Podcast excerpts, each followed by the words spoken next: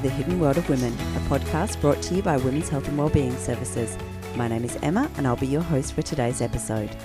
Today, I'm joined by another amazing woman for the next episode in our Journey into Motherhood series. So, today, I'm joined by Jen. Jen works in finance. She has, well, I think probably her husband would think that she runs her own rescue farm. Uh, she's a wife and she's a stepmom to two girls. So thank you very much for joining me today, Jen. Oh, thanks for having me. And thanks for joining me so close to Christmas as well. yes, it's a crazy time. It really is a crazy time. So I really appreciate you making the time to, to chat with me today. No um, problem. So I probably should have asked you before we started this, but um, whether or not this is okay to talk about, and I didn't, so sorry about that. Um, but so I've known you for a long time, um, probably. Yeah. Uh, probably closer to multiple decades rather than just years. Uh, definitely closer yeah. to multiple decades. You don't think about yeah. Yeah, better not to think about it too much.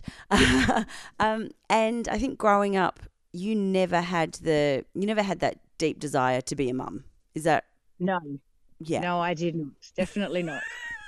that, no, no, that was not where my life was heading. Yeah, no. And so you did actually make a and you made a life choice that you didn't want to have children. That's correct. Yes. And now you're a stepmom to two to two girls. Yes, because life makes its own choices. Yeah, that can happen, can't it? So best laid plans, and then all of a sudden, um, that's not necessarily what you're looking at. So, how did that happen? Well, essentially, I just met the man of my dreams, I guess you would say, and he had kids, and I, I did at that time make a conscious decision. I, um, knowing obviously he was always upfront about his children. I met him at work when mm. we were uh, working in FIFO mm. in South Australia, and the boy next door in the dorm. Yeah, I travelled so far. and, um, he we got along so well when he had kids and i sat back and thought is this really what i want to do you know knowing how much of a massive impact it's going to make on our lives um, and i always always knew they'd end up with us full time mm. eventually i just you just sometimes know these things i think and i thought no he's worth it and just pursued it now do you still think he's worth it you don't have to answer that. It's okay because he may hear the answer. So. But I mean, every parent really would have a moment where they go, "Why did I do this?" Yeah. I'm sure of it. No, I was more thinking about the fact you've been married for a while now, so you know, still the boy of your dreams. Those, those things can. Right. Well, yeah, yes, it's been five years now. Yeah. Um, the kids actually moved in just after our first, uh, just before our first wedding anniversary. So it wasn't for about six months after we got married. So it all happened very quickly. yeah, um, and that must have been a heck of a kind of a heck of a change for you. It really was. Uh, before that, we had the kids in the school holidays because when um, Colin and I settled into a whole relationship, he moved over to Perth because he was from Adelaide mm-hmm. um, to stay with me because we were flying in and out of Adelaide anyway. Mm and the girl's mum moved them to Queensland and things like that. So it was. Oh wow! Like I didn't know that. Yeah, she well, she actually ran away with them for a short time there, but um, we found them. Yeah. so it was not such a thing to not be around full time, um, for them. It was obviously a massive decision to make. Yeah. Um, and they used to come and stay with us in the, every school holidays for the whole school holidays. So it's kind of nice for them to have a break as well as we got some proper time with them instead of just a dinner and things yeah. like we were getting before that. Um, he so, did have them. So how did when they first did up, he did have them full time, like well in his time off. But that so that's what I was going to ask. How did it go when? Mm. Um, so you fly and fly out, and. Yep. So you're both flying into a different state, and then they live mm. in a different state again. They're coming mm. to stay with you. Did you have to both take annual leave in order to actually be able to look after them, or how did that well, work? Because were so FIFO, um, oh, I guess yes, some of the time we did. We must have because it wouldn't have worked out that we were on. We were at home all the time for the mm. school holidays. Um, we did obviously try to move our roster around as much as we could to accommodate the being home for the school yeah. holidays for them. Um, and the South Australian holidays were, and even the Queensland holidays were different to the WA ones yeah. as well. So that did help that other people could be home for the holidays. Mm. Um, so yeah, we there was a lot of leave that we used to take, and we used to use all of our like frequent flyer miles for them and all sorts of things to yes. constantly booking flights. Like it was very expensive way to do things, Yeah, of course. And the poor kids had to learn to fly by themselves for you know from a very young age. So, think The so youngest how, was five, that five when they started coming over. Youngest was five, five, and so the eldest was seven? five and seven when they started flying to Perth. Because I remember she was the youngest they were allowed to fly unaccompanied. I can't even imagine that. So my youngest is nine. I can't imagine her flying alone at yeah, all. it's it's it's a bit scary to start with. They, I think they dealt with it very well. Actually, very impressed with the kids. Mm. Um, you drop them straight at, the door at the gate. You Yeah. have to be there, and you have to pick them up from the gate, and then then they're escorted by the airline staff the whole time, and so it's not too bad, but still would be very frightening for a young child. I imagine it would have been very frightening for like for you guys as well. Ooh, Yes, and you have no real control um, what they're eating, and you know the, the state that they come off. They've usually been down in coke. And all That's what I was thinking. How many times have they pushed for their um for their Yes. drink Mhm. cart to come round for an extra drink? all that, all that like, oh my god, they were very hyperactive, but you know that's okay. Yeah. we're just happy to see them. Yeah. And so how old were they? So they were um, five and seven when they came into your life? Uh, four and six. Four and six.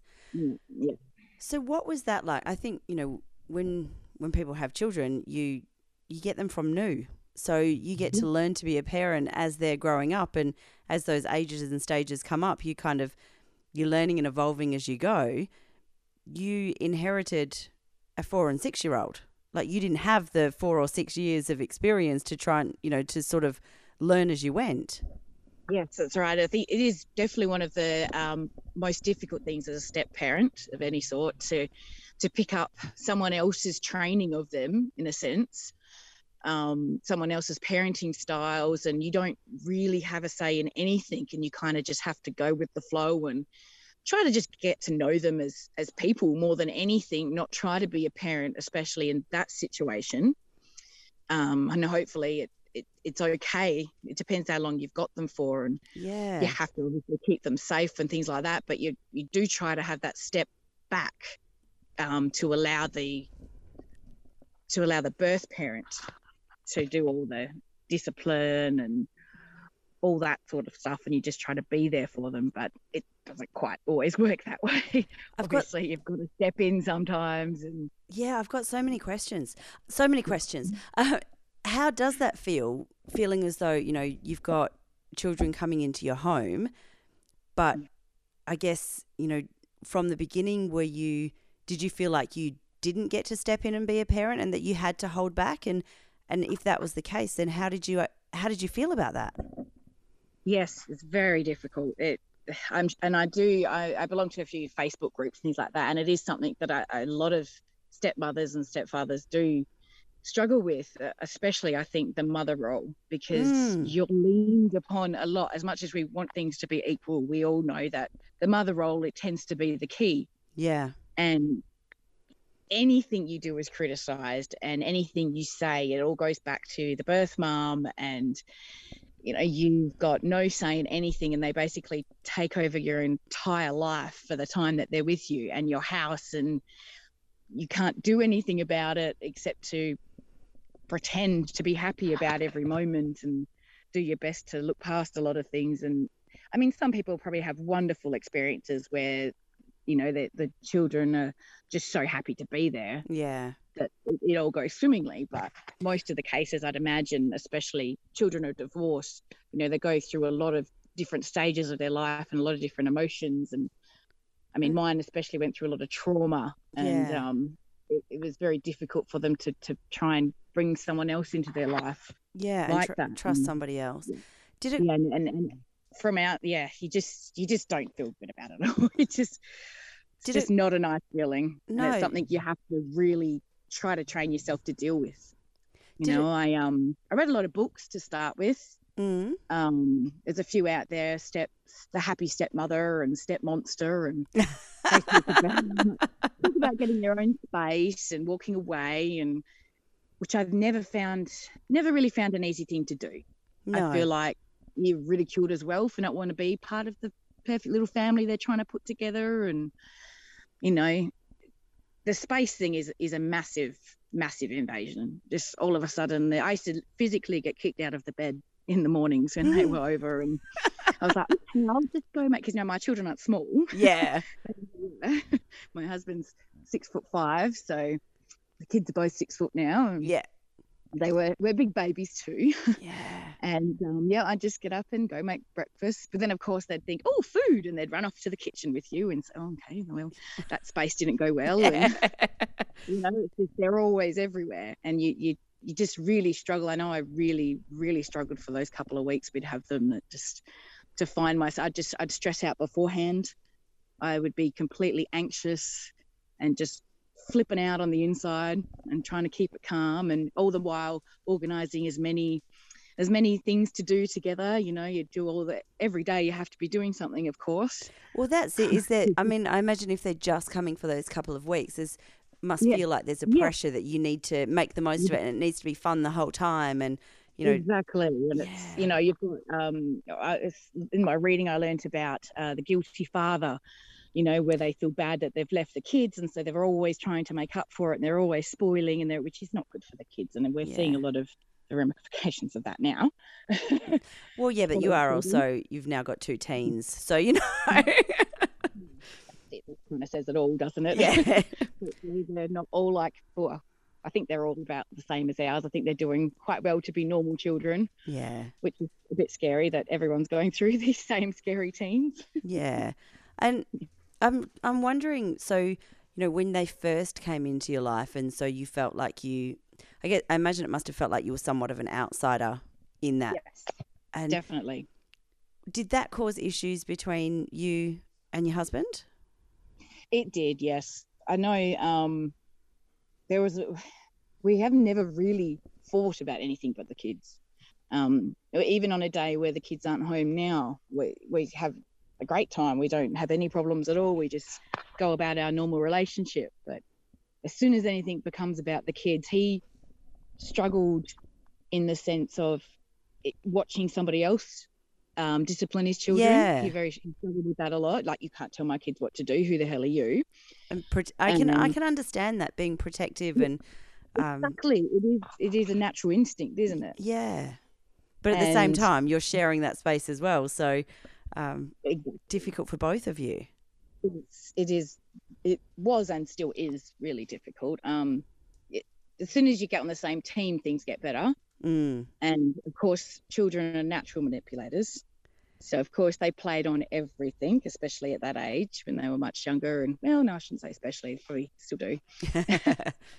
When they're younger like that, and they just they're just looking for the next cool thing to get. And, yeah, you know, and you're sort of watching it going, oh, do we say something? Do you not say something? Is it going to be met with hostility? Is it, you know, is he going to understand where you're coming from? And mm, yeah, it was, it was really hard being on the outside and trying to help, but trying not to be in the way and try not to overstep or to- yeah, interfere. trying not to overstep the mum, Yeah, which um, actually came up a lot when we were going through a family court when we we're fighting to keep the girls here.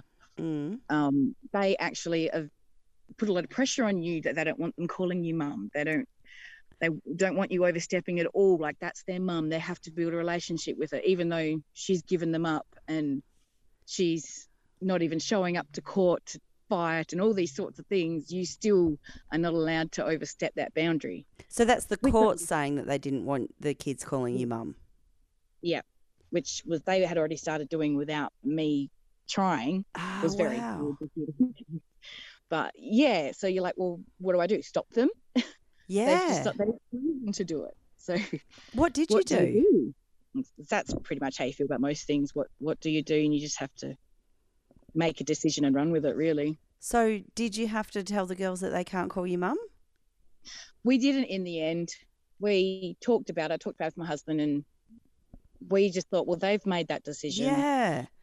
and You're trying to create a connection with them to Exactly. surely it would undermine that connection if you then go, you know, you feel close enough to me to call me mum, but actually Yeah. I'm going to tell you that I don't want you to do that. And regardless that's of whether you mm. say the court saying it, they're still going to hear, I don't want you to do that. Exactly, exactly, and and it's a, it's a confusing enough for them as it is. The whole lot bouncing between houses and States. right from the start of states. That's right. You know, I think they've lived in every capital city in Australia almost. Those poor kids. Yeah. Well, they're better travelled than most most of us, aren't they? I, I try to put a spin on it. Like, is they very lucky? yeah, this is true. Um, so going back a little bit, you said that it got easier once you and your husband got on the same page. So how did you do that? It really kind of happened by default in the end. Um, I've always pushed communication. Mm. Um, to the point that I annoy everybody and nobody wants to to me. I become the big, evil, wicked stepmother in the background, of course, that everyone just gets frustrated with. Um, but mostly it, it came through because he started to wise up to a lot of the manipulation and could see could see what I was seeing. And and I mean, my husband always really agreed with me when we talked privately. Yeah. But then when we were around the kids, he would bluntly say right in front of them, you know, no, that's not right, and no, you can't do that, and that sort of stuff. So Yeah. But now he, yeah, he's he sees them more for what they are than anything, and and and sees the need for discipline and recognizes why they can't do certain things and why we have to say no sometimes. And it was, it was a very hard learning curve for him as well. You know, it's how how do you do that? It's the kids that you love Yeah. how can we missed them for so many years we we used to want to see them more but we couldn't and Yeah. you know it's, it's it's such a hard position for him to be in Definitely, and I think it's really important to know that you know ki- when when we talk about kids um, manipulating situations and things like that, often it's you know they're not setting out to manipulate; they're setting out to try and get their needs met. And well that, that and as you right. as you said, the girls had experienced a whole heap of trauma coming Mm. into this. They didn't Yeah. know that their needs were going to get met, and so they, I guess, they had to use the resources that they had available Exactly. to them to ensure that they were that they were going to be safe and that they were going to, um, you know, to to be met. that's but- exactly right and they did have oh, it- it- they didn't feel safe at all when Mm. they first came over because they were so used to not feeling safe Yeah.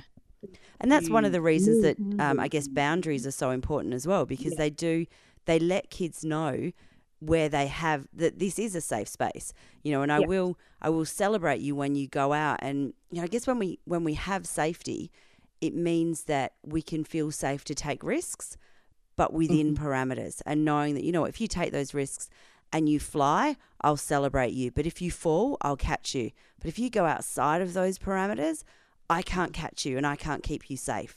So that's why we have those boundaries. That's exactly right. And it's, and it's one of the first things you really need to put into place in these sorts of situations your own personal boundaries and boundaries for them. You know, a big thing for me was you don't go in my bedroom. Mm. That was very difficult because my husband was like, why can't they go in their bedroom? You know, Especially when they want to That get in bed with you. yeah. He loved he loved that in the morning. And Yeah. All through the day, they're just used to being able to go wherever they want. And yes, you've got to put in that boundary saying, no, this makes me comfortable if we can do this, and you've got this. And it, it, it is much better once you talk about boundaries. And Yeah. like I said, communication is just a massive thing in all of it. And And that's exactly right. I'm, you know, when we talk about boundaries, like I said, you know, when you've got a, a child from a newborn, you get to put Mm. those boundaries in as they're growing. But when you inherit them when they're four and six and they're only coming Mm. into your life for a couple of weeks of the year, really difficult to put those boundaries in place, especially when you when you are the guilty father and you're trying to make up for Yes. not being there or, you know, for everything else that they're going And- through. And like you said, they just take offense to it. You know, why don't you want me in there? Yeah. Why why don't you want you want me around? You know, Yeah. they're so used to everybody wanting them all the time and they, they see things a completely different way. One thing I learnt about children is there's no logic at all. Yeah, well, not yeah. Look, I think that they've probably they've got their own logic, but often but there's no manual with them for us to understand what that logic Mm. is. right. right. You just think that is a really strange thing to do. But yeah. it seems completely thought through for them. So Well, that's it. I know there's been a few times where I've spoken to my kids and gone, "Talk me through your thro- thought process Yeah. as to how we ended up here," and they'll share it with me. I'm like, Okay, Yeah, I see how we got here. Yep. But not not a choice I think that we should have made. Um, so also going back way back to the beginning of this conversation, you talked about differences in parenting styles. So your parenting style, your husband's parenting style, and the girl's birth mum's parenting styles. So how did they differ?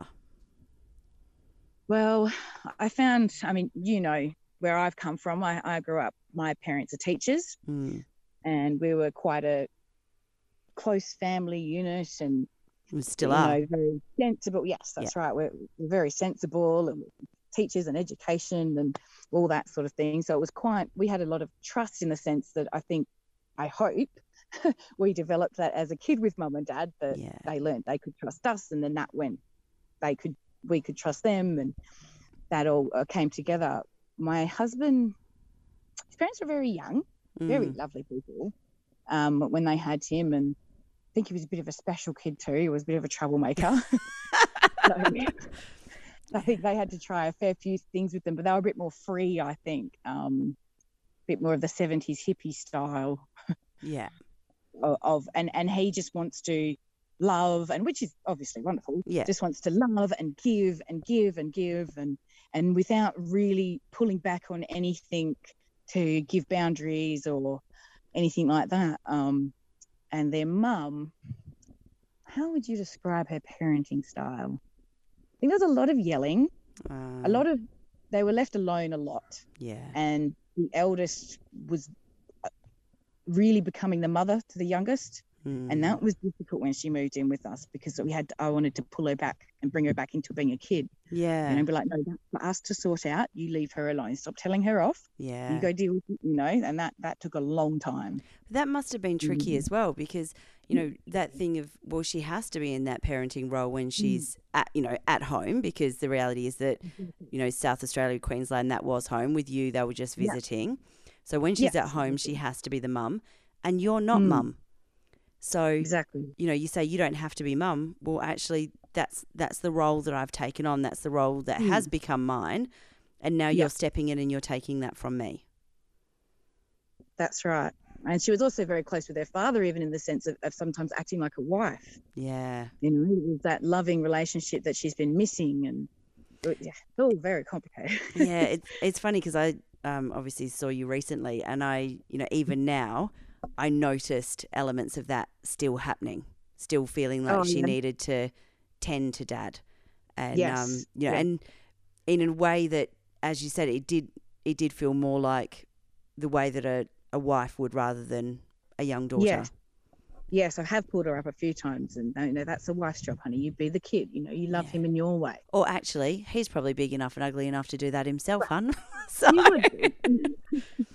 yeah, yes, but um, they also had um their birth mother's mum around, their Oma, ah, and she- she's also very lovely. I get along very well with her, and but she would step in a lot and buy food and buy clothes and all the things they were missing at home. Um, because she'd come over and the pantry was empty, and they would even stay with her for great lengths of time. And she's a lovely, strict German lady that will not take, you know, will not Yeah. take crap from anyone. So that's was good for them in that they were getting that discipline from somewhere. And you can still say, well, what would Oma say about that? And she wouldn't like that, you know. So they they were getting a whole nother side of parenting as well back then. but that must have been very confusing for them. It was the poor kids. It, it was really a tough time. They came over. Um, youngest has ADHD, but they both came over with huge, like massive anxiety. Um, both had PTSD. Mm, Uh, the youngest has sensory disorder as well, so she was afraid of loud noises. When she came over, she was actually afraid of rain to the point that she had a hysterical fit once we were driving in the car and it started raining a little bit um, because their house in flooded. It, the house in Queensland flooded. ah, So yeah, and their mum was quite dramatic with things. So yeah, so she had that as well, and she had a coordination disorder. So there's a lot going on with them. yeah, And you think with trauma, it, it's it's never gone. No, Even when they've been with us for four and a half years now, mm, and even just last month, we still had a traumatic incident with the eldest where she just had a complete breakdown and you know wanted to run away and all sorts of things just and and, and was blaming which this sort of stuff comes up a lot, she direct everything they're angry about with their mum at me. Mm. And she was actually telling me all these things that you've done. And I was like, that that wasn't me. I haven't done that to you. You know, and was my first you're not my mother too. Uh, So oh, how did that come feel? I was always expecting it. You always got to expect that at some point because teenagers are always going to say things, whether they're perfect and you're the perfect parents, they're always going to lash out like that. Mm. So I did, I did expect it, but it was still a bit like, uh, harsh. Yeah, I You think know, you can expect things, but still hearing it and expecting it and then hearing it, two very different things, aren't they? It is, it is, and and she was in a big emotional state. She barely remembered the next day. Mm. So it's just one of those things that I think is always going to be in their life, and that's why we go to therapy, and we've always had them in therapy. Um, Yeah. Ever since they've been with us, anyway, we weren't allowed to do it beforehand. So, how long have they been with you full time? Yeah, four and a half. It June. ugh, I don't even know what year. It's four and a half years now. Four and was a- just the end of June we came through. So So they were eight and ten. yes, yes, yes, they were eight and ten, Yeah. and then they went to the primary school up the road, and it was the first time they've been in a school for a year. Oh my goodness! once they've been there for a year and then now they're in the high school so that's and being in the same house for that amount of time has made a huge difference as well stability with kids is Yeah. really important So they were with you. How many weeks of the year were they with you when they were still living with mum? uh, i guess i think we only we only had them for two weeks when they were in the christmas holidays as well Yeah. so that's eight weeks i guess a year we saw them So which is nothing really isn't it and every time they came over they changed that was the other yeah. difficult thing about the parenting. Every time they came over, they changed. They had a different tactic for their eczema that they were using, and it, we weren't told about allergies and things, so you had to figure it out for yourself. And then, because you're the big bad guy, Oh. because mm. they've got a bruise or they've got a rash, or you know, God forbid they had a broken arm or something. oh gosh. How was that for you when actually the fear if they did have a broken arm, I imagine must have been Ah, you know, Yes, because terrifying. there is there's so much around like the stigma of dads and Mm. um, dads are like you know dads are more Mm. likely to be violent and yeah, therefore yeah so whereas you know if mum takes them to hospital because they've got a broken arm well they fell off a scooter whereas if dad that's takes them they're having to you know cover their back almost. Yes. It that was terrifying for me. Um the girl was they were as i said the youngest had a coordination disorder anyway and they were both quite clumsy and but not afraid to to run out there and go crazy. So every time they went outside five minutes later they're back in bleeding oh god. without it yeah no matter what they were doing they could have been on the scooter or just walking yeah that's just how they were, you know. And because of that, I always wanted to try to stop them doing things ah. oh, because I've got that fear if something happens and we send them home. yeah cpfs going to be on your doorstep. Well, that's right. And, and I was never allowed to say anything, never allowed to discipline or stop them or anything like that. So that was a massive part of the anxiety, definitely, mm. that you've got to deal with. yeah no control over any situation. Oh gosh, and so much added burden. Like you know, my kids go out and they're they're always climbing something or you know whatever. Yeah. This is great.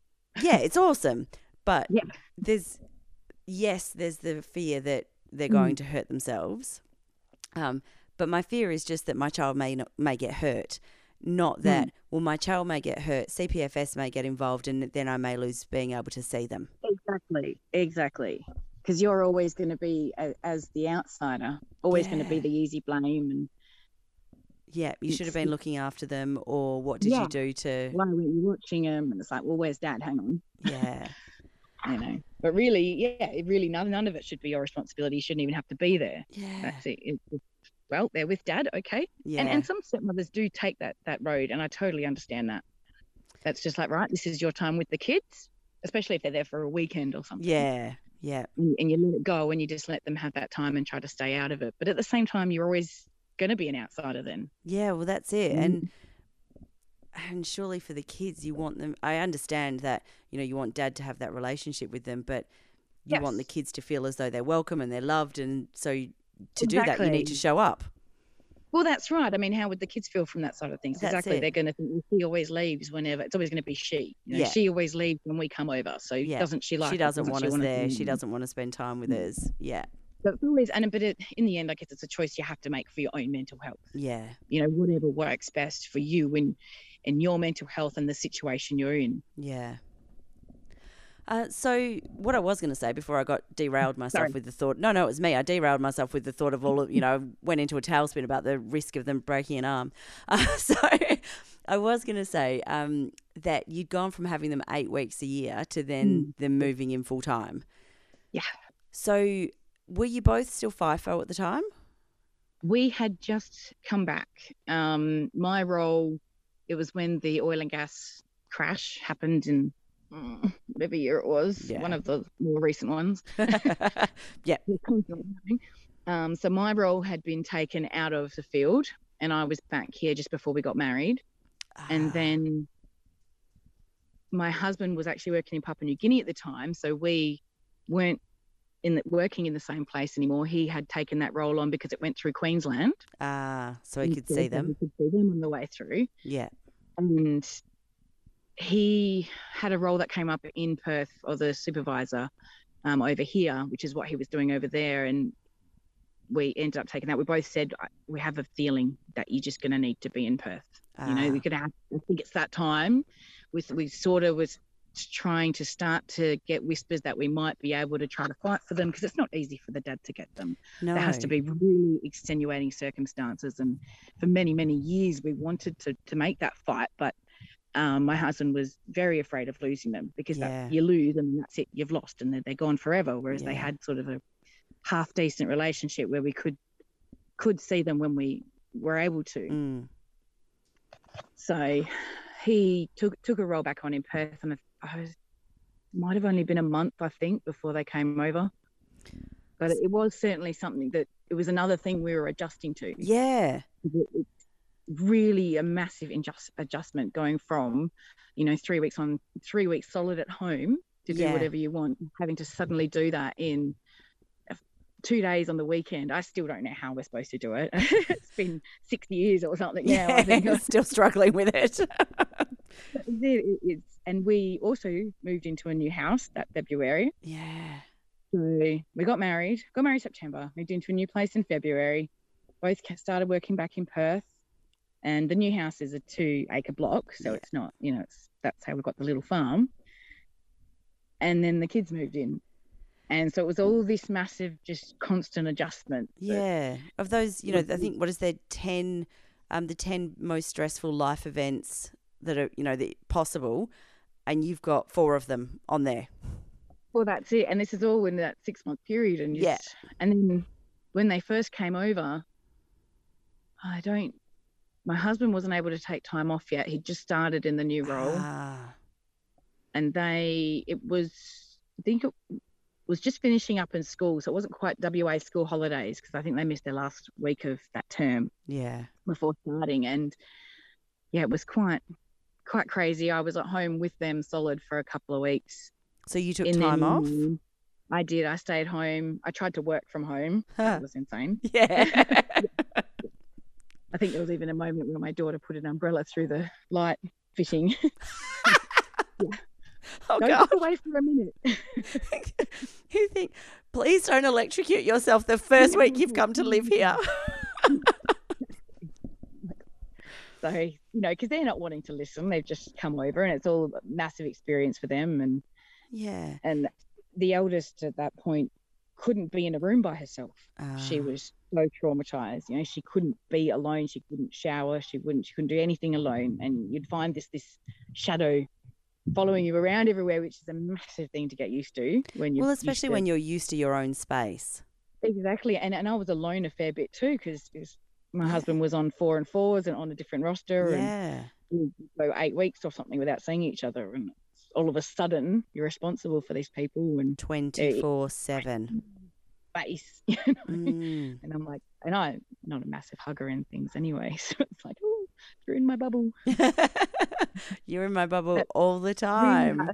As, as like a new mother would need to suddenly get used to, like when their toddlers are moving, you know, they start to follow everywhere, don't they? And Well, yeah, and there's you know even from when they're newborns, there's you know Yeah. you'll hear a lot of mums who will use use terms like "I'm touched out," and it's that Ah, same yes. kind of thing as you know I've constantly it's this constant need to be holding them, this constant need to be feeding, or just there's always somebody who's attached to me at all, you know, and it's Mm. as much as we love them, it's draining. Yeah, it is draining. And it's Mm, not something you can really say to them either, especially No. when they're a bit little that they don't understand at all. No, when they're a newborn, you can hand them to dad and go, Mm. I need half an hour when nobody's touching me, talking to me, or asking for anything from me. Mm. But, you know, when they're eight, you can't you can't really say that. No. And that is a massive thing to get used to the asking everything, like the mum, mum, mum, mum. Yeah. That- Really quite insane. you just think, wow, how, I am so amazed by single parents through Ah, all of this. yeah. Just think it's got to be so hard. It's hard enough with the two of us. A hundred percent. one of us, that's just, oh, it's too hard. You Mm. can't do it all. No. Nope. I agree, hundred percent. I don't know how single parents do it. I take my hat off to them. Yeah. Mm. So, I, uh, yeah, I guess, how did you adjust to that initially, where you went from, I guess, your entire life changed overnight? Mm. I don't think I ever did. I'd love to say I'm coping. You know, you, you think you, it goes up and down. You know, you, Mm. you have good weeks and bad weeks, and and it's, it still changes day to day. The kids' hormones kick in, and Mm, these twelve year olds are crazy mm. with hormones. It's suddenly like, oh god, who's that kid? Yeah.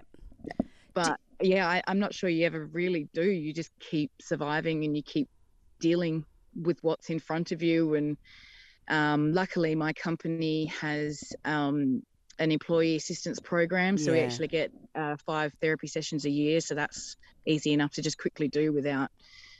Um, I must admit, I should have used them a lot more than I have. Mm. Um, I did when they first came over. Um, I started to really, really struggle and really turn inward, and my mental health was just not good at all. I would go to bed every night just so wound up and just thinking, why am I doing this? And every, you know, you'd have to to start with. I had to hold everything back. I couldn't Yeah. couldn't say anything at all. And then we started to try to be parents, but it was also difficult because any wrong turn and the kids will arc up in court or, you know, say to their mum, they said this or they did this, and then that's it, you've lost them again. And we were Oh, treading eggshells for so long. yeah. but It, it all builds up and it's just an impossible thing to, to deal with. Really, I've, I've never done anything harder in my life. That's, and I don't think I ever will. Mm. Did It's you have, really, really, apart from going to therapy, which is, you know, amazing, yes, did you have, really surprisingly. yeah, did you Mm-hmm. have any strategies that you used to actually look after you and to look after your marriage as well? Yes, well, I did. I did read books. Mm. Um, there's, there's a few uh, Stepmonster and the Happy Stepmother, and there's another one, Stepcoupling, that you're just Ah. reading and wow, that is so true. That's exactly how I feel, you know. And you're reading all of it, and and even if nobody else is listening to you and you're just reading that, at least you feel better that you're not the only one. Yeah. And, And I've got That's Facebook support; they help too. that's the purpose of this podcast is you know for other parents who are step parenting to go you know what? I'm not alone. There are other people who are going through this who aren't living you know the netflix hallmark movie life as being a step parent and actually this is really hard and other people are Mm. saying that it's really hard. It's not just me. So That's right. I think that's what helps the most to just know that your thoughts, no matter how dark or how evil you might feel with them, they are completely normal. yeah And all the things the kids are doing is normal, and all the things your husband is doing is normal. yeah And it was just to know that that's how it comes together, and you just fi- got to find a way through it. Um, the books definitely helped. A lot of research online.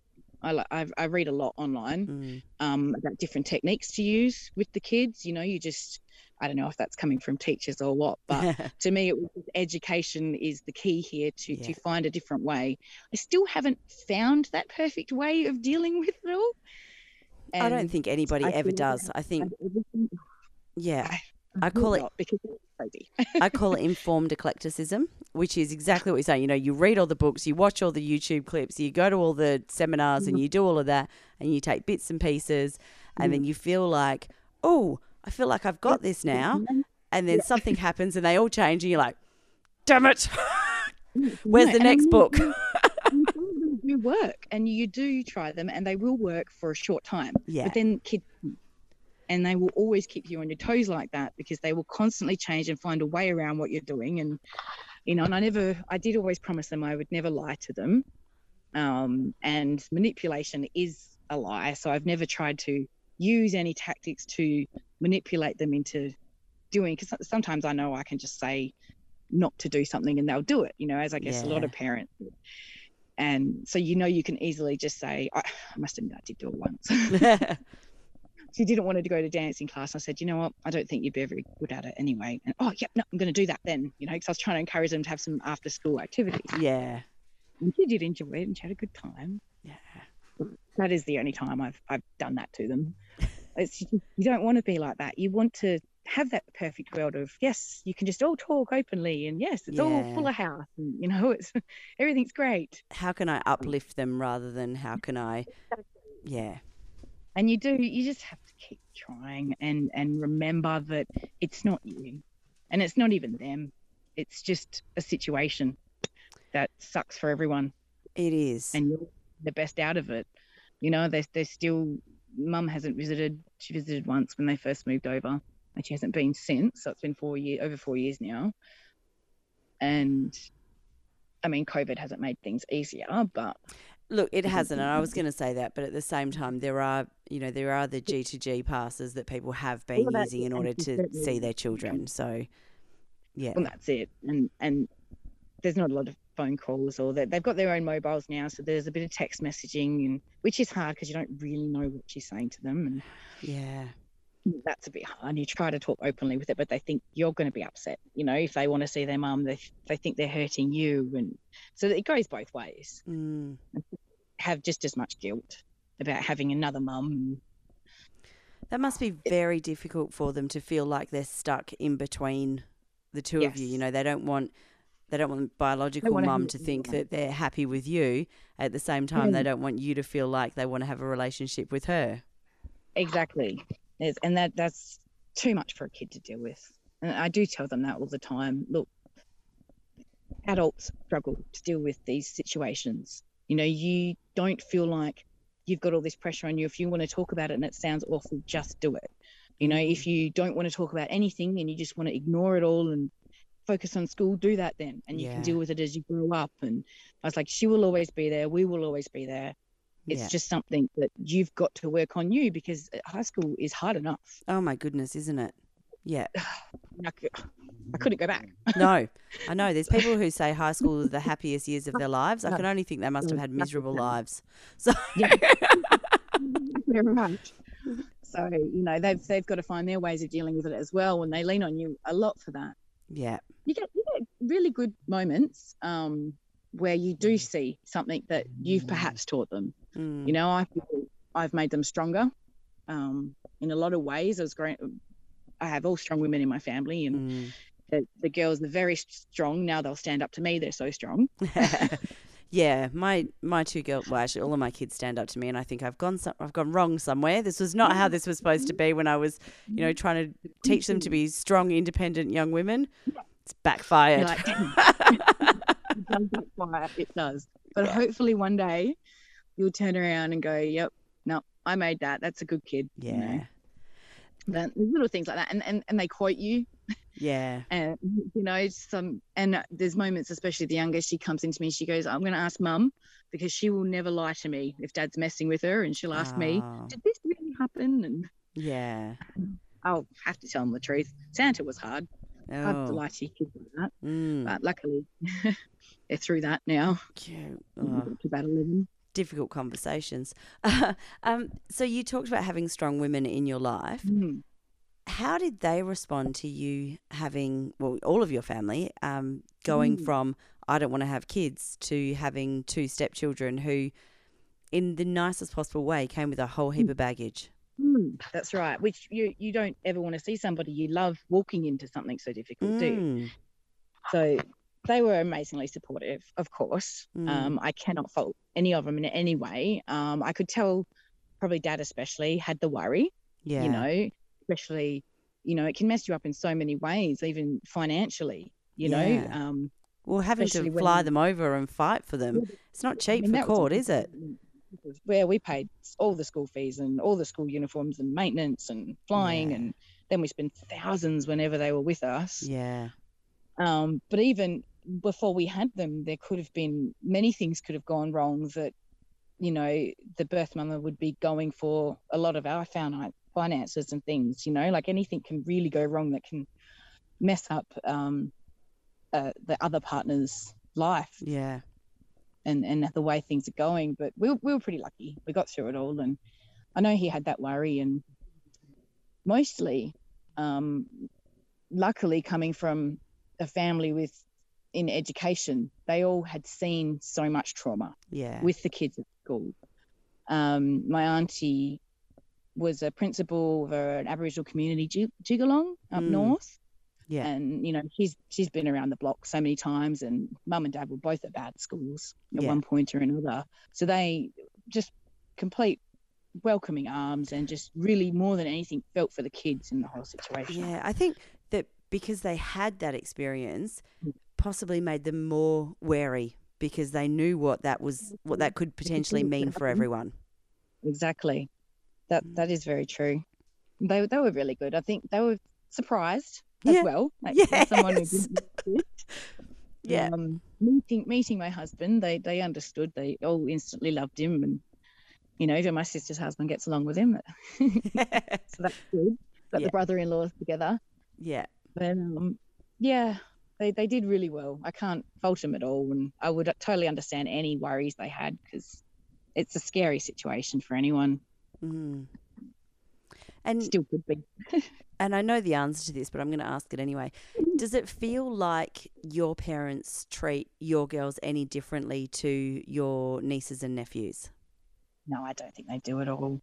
Mm. not that I see. Um, it, as you said, it was it's pretty tricky in the sense that they're born into the family and you're there for the birth, aren't you? All my nieces and nephews are all visiting in the hospital and all that. But the girls were pretty young when they started coming over, and yeah. we did include them in a lot of the family events um, when they came for Christmas and things like that. And my family would always ask, "Are the girls going to be there for Christmas this year?" And Yeah. you know, we'd all accommodate, and they'd all get presents whether they were here or not. And ugh, they really spoiled them rotten. I think it was probably harder on the girls than it was for my family. That- I was wondering that because yeah, they're they really outside. Well, they that's it. They're not their biological grandparents or biological aunties and uncles, and then it's another layer of guilt that well, I've got biological grandparents, and now there's another set that I, you know, Mm. and how does that work? Yeah, it, it's it's. I think they still struggle with it a bit. Um, Mm, and that was another thing that came up with the when I wasn't got the you're not my mum. mm, It was I don't want anything to do with your family, you know. Um, but that was just a heat of the moment stuff. They they I, the niece was um, my niece was very young, so she's Mm. only two years younger than our youngest. yeah, Sort of a two year age gap between the three girls in the family, yeah, and so they get along quite well. And they've always and she was just so happy to have some female cousins, Cousins, that yeah. she was want to see them. I want to see them. So she was always spending time with us when the girls were over. Yeah. So they've all kind of grown up together in that sense. mm, That's quite good. And everyone's always been so nice to them. I think the hardest part was because I was supposed to be the enemy, especially before they lived with us. That yeah, okay, if I'm the enemy, all these nice people have to be the enemy too, and we're accepting gifts, but we're not supposed to. You know, it would have been. I could see lots them of cognitive dissonance going on and lots of discomfort around. I'm supposed to feel this, but that's not what the experience is like, and That's right. And then they know they've got to be polite, but that, yeah, but at the same time, and while I'm being polite, is that then being disrespectful to my mum? well, that's it. That's it. Are you betraying your mum Yeah. by enjoying somebody else's company? And was I'm going totally off track here. Sorry, it's so unlike me. Um, was mum what was what was she like with you know? Did she feed the girls that you can't trust Jen because she you know or was she, I guess, positive around you? Well, and their dad having a relationship with them. definitely not positive. Mm, yes, without trying to be nasty. Um, she definitely went out of her way that I was the enemy to make them. She she was also trying to get them to get whatever they could out of dad all the time too. So it wasn't just me, but it was yeah. I'm I'm the other woman. I'm. Uh, I believe she told them that I took him, even though they were divorced when we met. so Mm. it was you know it was a big big confusion for them because I stole dad away and all these things she would tell him and you know It's a, it wasn't it wasn't nice. no, there's But she just so many layers of difficulty there. Yes, it's Mm. always. I mean, I don't know if there is any really any uncomplicated family anymore, but it, certainly our situation was pretty rough. Mm.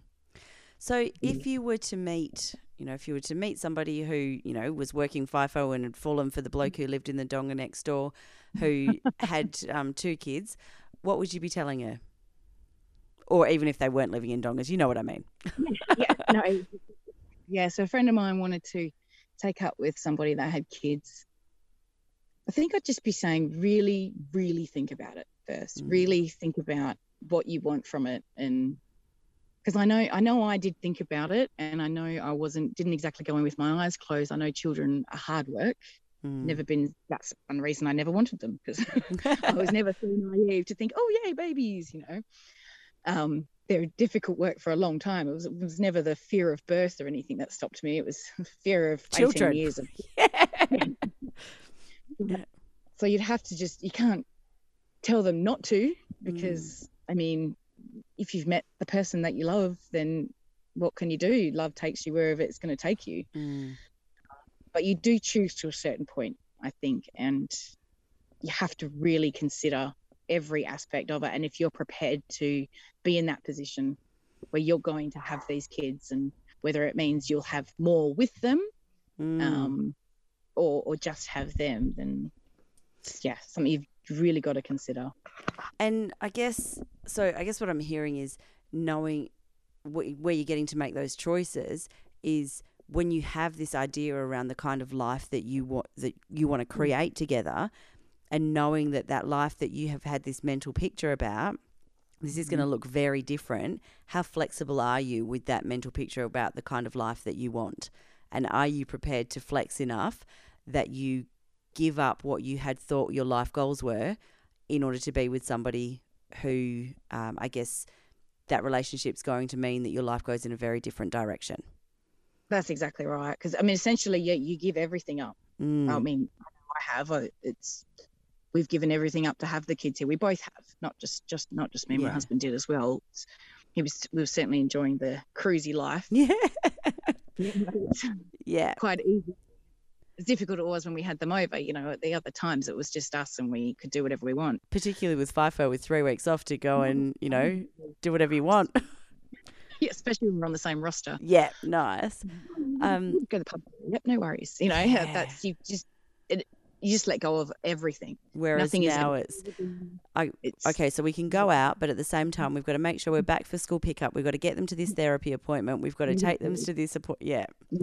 Oh, there's so many. I don't know how parents do it. It's always the dentist and always the orthodontist and doctors and therapy and yeah, and there's always so many things with the school. That thing that surprised me the most. Like they came mm. over and they're that age and I'm like, all of a sudden you're doing book week costumes and they've got to be the best of the costumes. You can't just throw something on them. There, there you go. You've got to hand make it and it's got to be perfect. And the mothers, I think, are competing way too much. That's Oh, yeah. really Just so you know, I totally don't buy into that.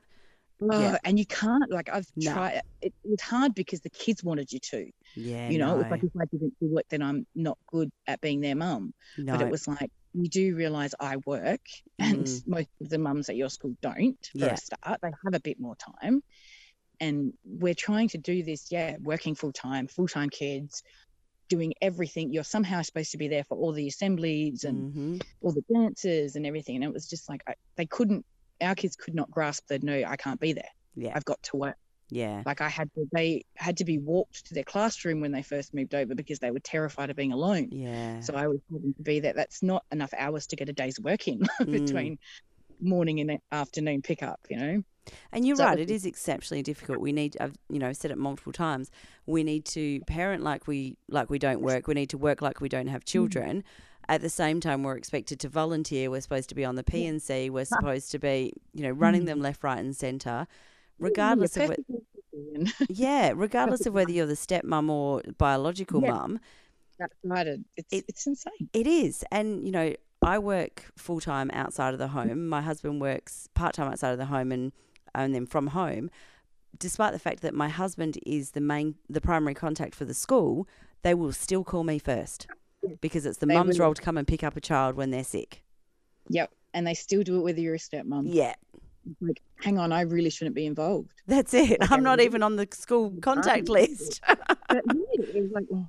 but I was filling in all the school paperwork. Yeah. Just we look at these roles easy, don't we? yeah. Can't help it. I But- think I think one of the other things that I heard you say as well is um, the importance of so you know going back to that thought of if you have a friend who's Mm. look who's potentially going to be moving into a relationship where stepchildren are involved, Mm. um, the importance of reading as many different books as you can and mm. creating some sort of network with other people who have shared mm. experiences is really powerful. And Yes. therapy is the other thing that I've heard you say as well. Yep, definitely. It's just just like we said before, just knowing there's other people and what you're thinking is not unusual and you're you're a good person, you're just trying to make the best of a situation and you've just got to find the way that you can deal with it the best. Um, even if you need medication or anything, like you should Mm. never be ashamed of that. It's really, really hard, you know, and nobody can just go in and do this and find it easy. I'm sure of that. No, some women look like they do it so well. but Yeah. I'm sure they're feeling apart on the inside like the rest of us. Well, that's it. And I think um, I'm going to completely butcher the saying, but there's something along the lines of don't compare your reality to somebody's Instagram version of their life. Definitely. because- something that's hard to teach the kids. Yeah, yes, it really is. But I think the reason it's hard to teach the kids is because so many adults struggle with it as well. Well, that's right. That's know? right. And that's all they see. They Yes. don't know they haven't lived it. So Yeah. it, it does look like everyone's got these perfect lives. Mm. It's not the reality of it all. And everybody is struggling with something. That know. that's exactly it. And and we don't know what it is. And part of that's because we don't have a village, so we don't share. And part Well, of exactly. it part of it's And because yeah, we've been taught to try and, you know, you don't air your dirty laundry in public. Yes, that's right. I, I still do it. it was still, this last incident, I still didn't speak about it at first with my family because I didn't want them to view the kids differently. Yes. I didn't want them to then go, how can you treat, you know, my daughter or my sister like that? Mm. But in reality, they understood because even though they're their own children, they're kind of going through the same sort of stuff. So yeah, and difficult as well because you don't want them to, um, you know, you don't want them to say something against the girls in Mm. support of you, but then when your Yeah. tempers calm down, to then go, oh well, this is what they actually feel about the girls. yeah, well that's well that's it because there's always the you're not really family, are you? But Yeah, but I But mean, you are. family's what you- that's exactly it. They're the family that you've chosen. that's it. Yeah, and that's what I that's what I say to my therapist whenever he says I'll be talking about something and he may say, um, but that's not you don't have to do that, you know, that's not your problem. You know, why you know, you can stand back and say, No, I'm not you know, I'm not the mum, I don't have to do that. But then I'm like, Yeah, but I have chosen to be here and I have chosen that role. Mm, So it's like and then I guess that's his way of reminding me that it's my choice and makes me feel better about that, I guess. ah, It's yeah, all these things that you do that yeah you should step back on but you just can't help it and the kids i never never really stood up and said right you're here now i'm going to be the mum i Mm. was happy to take care of them i was happy to do all that sort of stuff but still was like i would be like this sort of auntie role maybe or a friend I'll be your that- dad's wife. yeah that's right Yeah, But i guess because they're lacking that bit they're constantly craving it yeah, you know like everybody needs their mum you know and you're Mm. constantly looking for that that caring and you just it just happens you just fall into it and they need it so you do it but then you go oh i'm not ready for that and Do you feel ready now? Like you, how many years in? I'd say I'm No. I'm 16 years in to my parenting my eldest, and there's still times that I think I'm not ready for this. Yeah. I am not Definitely. qualified. I am not experienced enough. I am not ready. So, Luckily, my husband and I are usually both sitting there going, How are we supposed to do this? Yeah. How can we get through this? We both just have no idea. yeah. They, yeah, constantly are, constantly are changing, throwing Mm, something else at you that you just think, Oh my God, okay, how do I deal with that? Yeah. And then, especially when it's something that they're supposed to be dealing with, and it's very Yeah. difficult. Oh, look, parent parenting is like I say, it's one of the hardest jobs in the world, I'm sure, and the one that we are least qualified for. Mm, Mm. definitely.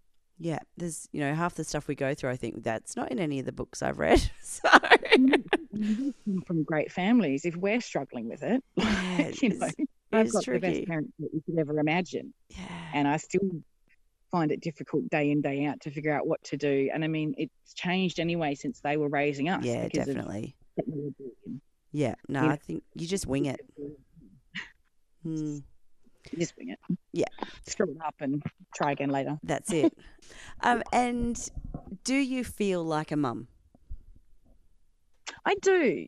Um, I, I find myself speaking about the kids a lot. Mm, You know, even at the Christmas party we just had, it's you work Christmas do and you end up talking about the kids. And yeah, I guess that's that's what parents do, isn't it? And you can't help it. And they, uh, I've always always thinking about them, always Mm. thinking, oh, they'd like that when you're at the shops, or you know. So I don't really know how else you you really can be a mum if that's you're always thinking about them and doing things for them and wondering how they're going and how this thing went today and then I guess I do. mm, you know, I feel responsible for them. Want to want them to grow up to be good people, and what whatever happens with our relationship later, once we don't have to legally be responsible for them anymore, mm. you know, whether they still want to be around, and just have to wait and see. But yeah. You've got a few years for that yet. a few years still. Yeah. Yeah. How long do you think it took before you before you stopped seeing them as kind of invading your house or um, when they were coming over? How long before you went? Oh, actually, I do feel like their mum, and and I do actually I love them as my children. Well, it's hard to say because you're Mm. constantly reminded that they're not your children. You know, like I mean, I think the elder said the other day about something about my real mum, and you're kind of like, well, you know, that's that's a hard term because yes, birth mother, but Real, mum? mum. Like, Yeah. you know, like who is your real mum? Mm, But you're constantly reminded that you're not, but you also always feel like you are. I always say, yeah, my daughter's this, and you know, you're constantly thinking about them and feeling like you're the mum. And I noticed that when you speak of them, you do always say my kids and my daughters. You don't ever preface that with my stepkids or my husband's No. kids. and I, I, I don't anymore at all. Um, I don't. There's moments as well where um, the kids introduce me to their friends Mm. and things, um, and everybody, obviously, them being blonde and six feet tall, and me being brown hair and five foot three, everyone goes, "You don't look like your mum," and then they the need explain, which I always felt for them. That's difficult. yeah. So I'm like, so I've tried to teach them that look, it's okay that I'm your stepmom. Like Yeah. that's fine. It's normal. Yeah. It's great. You've got more parents that love you than other people might. Yeah. That's all that matters. Like it's a very normal thing these days. So Mm. don't be ashamed to say that's my stepmom. So they've been pretty good with that. Yeah. Just another thing that reminds you, isn't it? So, and I mean, you know, you always know that you didn't give birth to them, and there's always that. It's always a play between the two, whether you're, you're their mum and you're their stepmom. It's you never quite feel like you belong, but you always treat them like your kids, and oh, the way the way I assume I would treat my kids. Obviously, never having You- kids, I don't know yeah. how I would have treated my kids, but you know, you just have to deal with each moment and not think too much about it. I think. And at no point after the girls moving in did you think, in for a penny, in for a pound, let's have another one? we did talk about it. Um, my husband certainly said, "But you've got till I turn 40, and you know that's I'm not. I'm getting too old for kids. I don't. want- I don't want to. I don't want to deal with the young part of it anymore." Mm. But I said to him, "No, I don't want it." But he was did did push it a lot. Just and I did have a moment of, well, they're here now. That's it, I'm Your doing it anyway. Yeah. For me, it was more the sake of I couldn't do it to them by Yeah. that point. Yeah. Like they'd already been through so much that it Mm. was like if I put if we have another one, they're just going to more feel like outsiders. Yeah. You know, they're going to feel like, well, that's your kid and we're not. Yeah. You know, so and in fact, their mum did have another one. Um, after after um that was my dog. after, if you're wondering what that noise was, um, after they moved over here uh, about a year maybe, she had another one. So that really hit them really hard that she was moving on with her life without them, and I just couldn't do that to them. It just Yeah. it would just be horrible. You know, they they lost their dad for enough years while they didn't live with us, so yeah. making them feel like he was moving on without him with another woman would just yeah just would add to their stress Mm. So, well, it, it sounds like it's been a um, sounds like it's been a roller coaster. yes one that i think we've still got another good five years of ups and downs Ups and downs. yeah. There might be a few Yeah, loop de loops thrown in there as well. yeah that's it yeah a few upsy down things and Yeah. um i'm hopeful after that that i can turn around and go right they're good people they've got their life now and we've got ours and we'll visit and get along however we do and Yeah. We can we can do some things for ourselves by then Mm. Oh, look, I think most parents have that idea that, you know, we always want to be there for our kids, but at some point, yeah, there'll be times where you, you do feel like you've got a bit of freedom to be able to go out and, and do things Mm. for yourselves as well. Yeah. And hopefully, hopefully, when it gets to that point, you still know each other well enough that you want to still spend time together. Yeah, that's it. But if not, hey, you get to learn who you are together again. So well, that's true. yeah. um, so before we wrap up, have you got any final thoughts that you want to share? Just be as open with your partner as much as possible if you're going through the same sort of situation, and even with the kids, if you, even if they don't like what you're going to say, if you're always honest with them about it, they they will come around, Mm, and they may go back again, but they will they will always respect that at least they can always come to you for an honest answer for things and and just keep going keep sticking with it and and find whatever you have to do to feel better each day you Yeah. know even if it's just for that one day Yeah. you know the small the small smiles i mean the we talked about um my rescue animals and things and that Mm. for me is really that came about only because we got the kids a dog which i was terrified about because i thought i don't have time for that I don't have time Even to work full time, let alone work full time and raise two girls, and now you want me to look after a dog as well?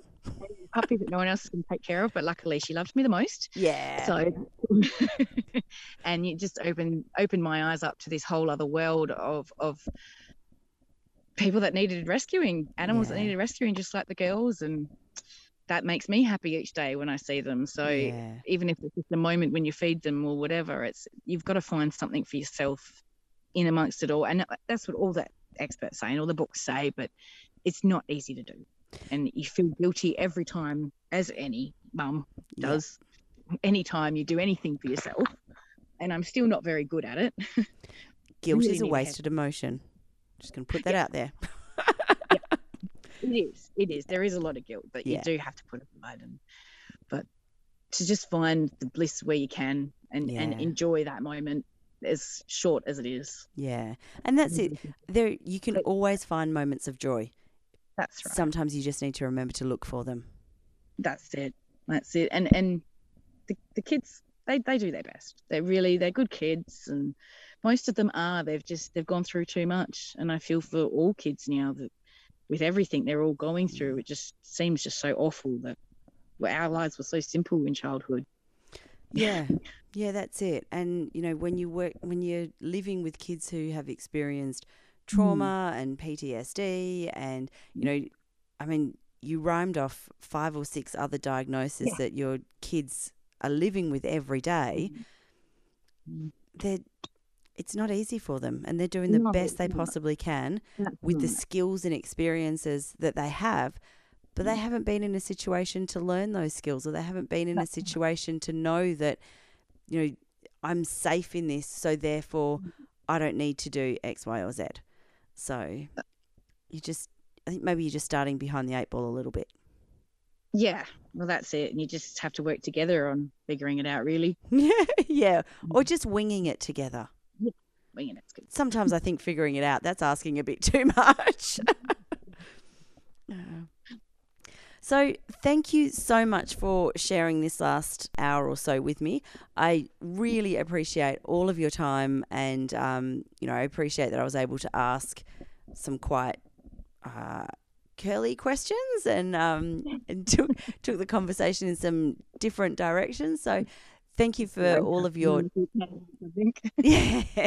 I appreciate your time and your honesty and um, and being prepared to be so vulnerable as well. Yes, that's not easy. it's not. Honestly, I think vulnerability takes the most amount of strength possible. Um, mm. But yeah, thank you very much for sharing this time with me. And um, I hope that anybody who's listening who is a step parent can hear some of the experiences that you've shared and know that they're not alone and there are there are other people out there who are going through something really similar and who have some shared experiences and and I think it's really powerful to know that you're not alone. Yes, definitely. Thanks, Emma.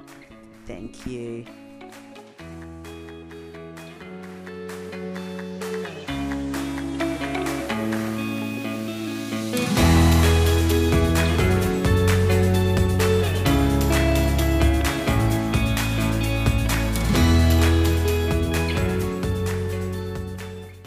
Thank you for joining me for today's episode of A Hidden World of Women, a podcast brought to you by Women's Health and Wellbeing Services.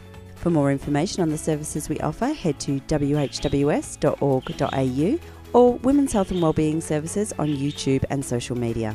Looking forward to the next episode where we uncover the hidden world of women.